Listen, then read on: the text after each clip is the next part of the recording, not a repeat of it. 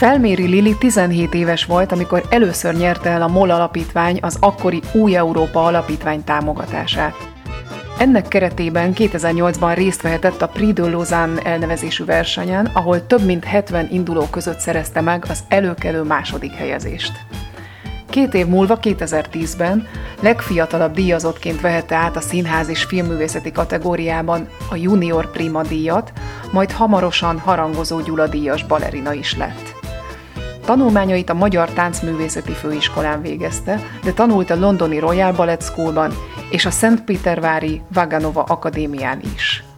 Lilivel a közös 15 évre tekintettünk vissza, amire különleges alkalom is adódott, augusztusban várja első kisbabáját.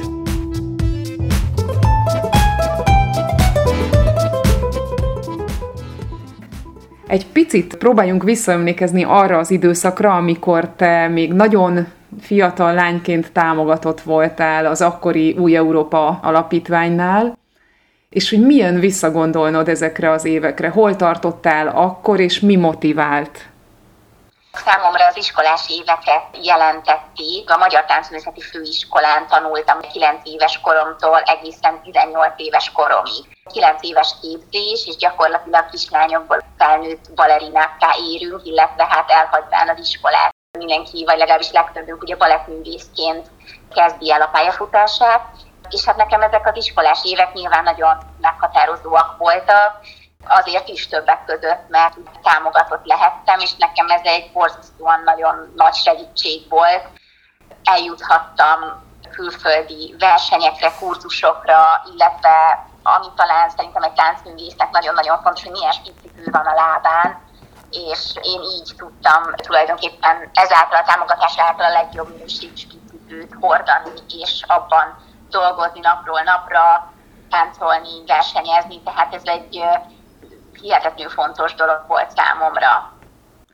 Általában milyen segítségre van szüksége egy fiatal táncos növendéknek? Például emlékszel -e esetleg, hogy a, a cipőn túl mire fordítottad a támogatásokat? Hát igen, itt az eszközbeszerzés is egyébként, mert ugye egy balettnövendék is nem csak spicipőt hord, hanem épp úgy ugye harisnyát viselünk, balettreszteket, speciális melegítő ruhák, vagy mamuszt például, tehát szerintem általában az emberek erről nem is tudnak, de ahhoz, hogy mi gyakoroljunk, nagyon-nagyon sokféle fajta felszerelést használunk nap, mint nap, és ezek, ezek azért nem olcsó dolgok, tehát ezek nagyon specifikusan legyártott, balettra készült ruhaneműk tulajdonképpen.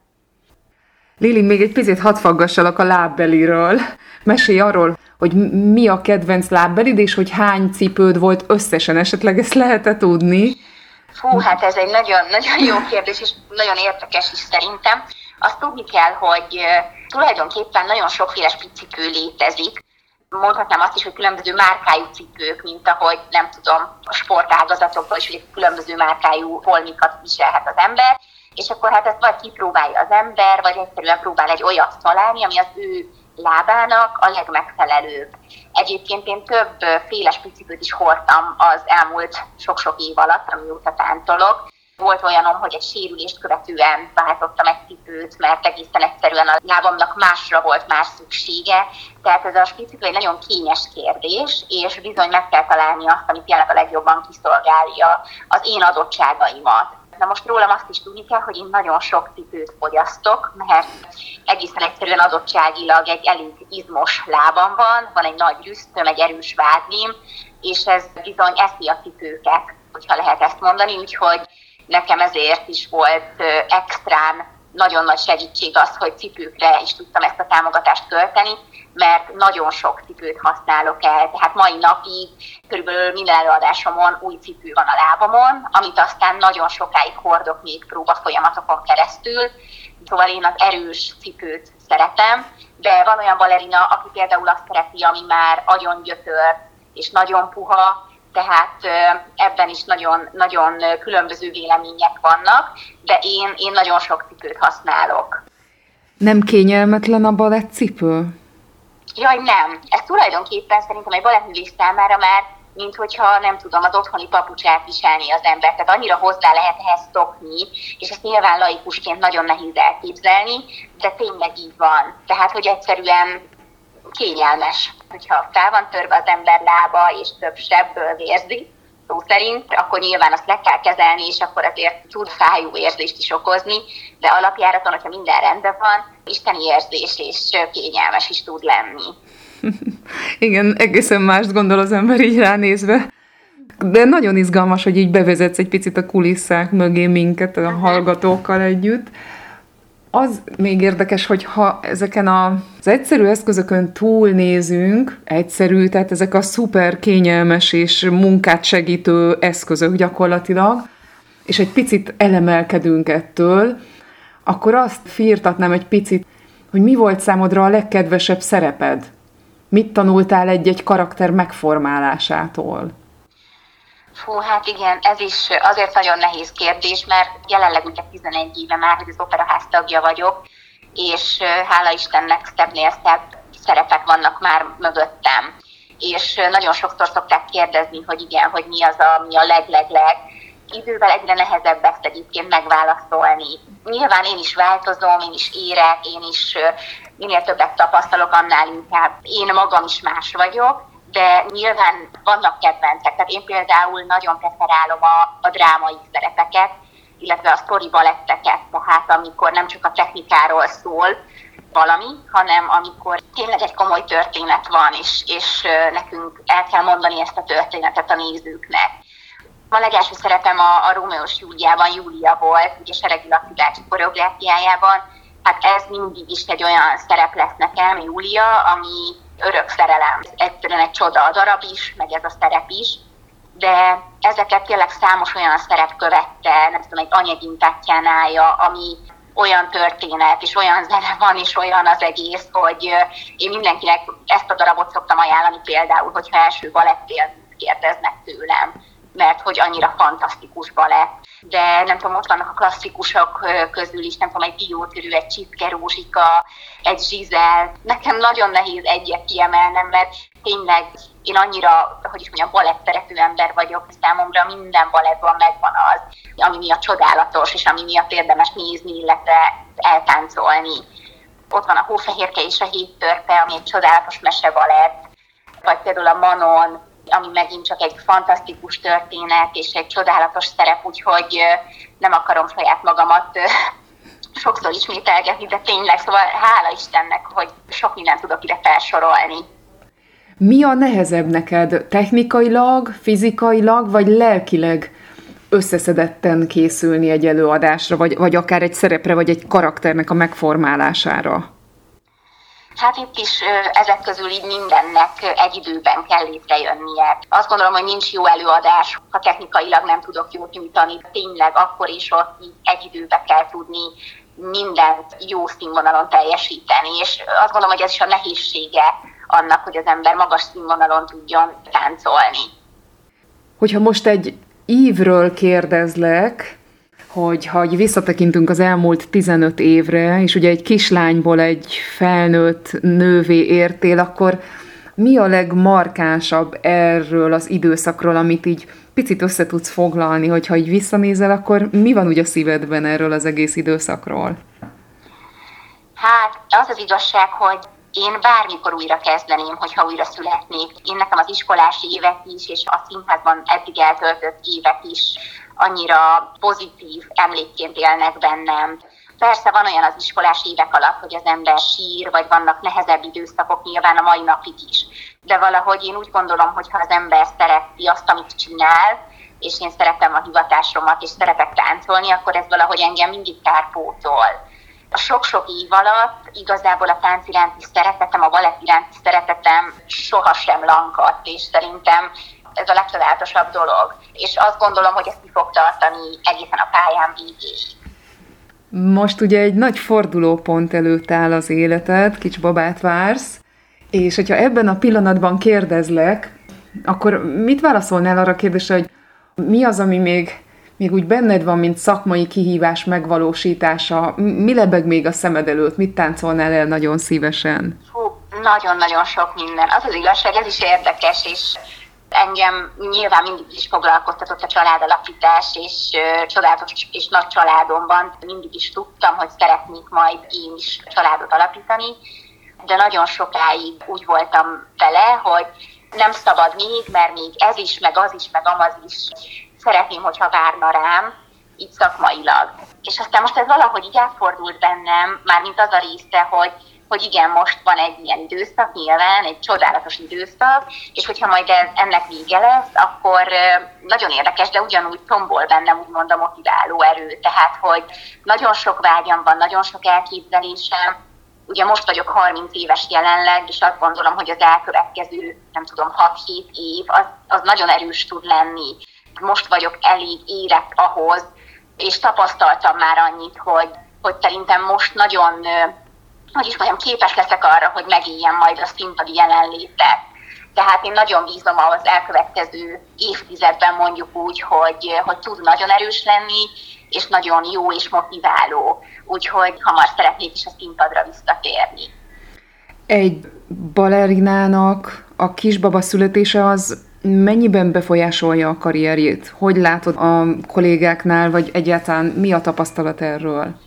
Hát igazából, ha most így visszamegyek az időbe, akkor a nagy elődökkel kapcsolatban is azt látom, hogy ez semmifajta problémát és fennakadást nem okozott az életükben, és amúgy jelenleg is a körülöttem lévő balettművészeknél ezt tapasztalom. Ez nagyon személyes kérdés, hogy ki mikor akar visszajönni, és ki mennyit hagy ki, de gyakorlatilag van, aki hónapok után már visszatér, van, aki azt vállalja, hogy évekig otthon van a kisbabájával, de tényleg én azt látom, hogy nagyon gördülékenyen működik ez mi nálunk. Ez nyilván fontos, hogy milyen a, milyen a vezetőség, hogy ők mit engednek, és nálunk nagyon örülnek annak, ha gyermekáldás van, és borzasztó támogatóan kezelik azt, hogyha az ember vissza akar jönni, akkor vissza tud jönni, nyilván formába kell kerülni, tehát nagyon sok mindent meg kell tenni azért, hogy az ember újra kimehessen a színpadra. Hát ez nagyon fantasztikus hallani.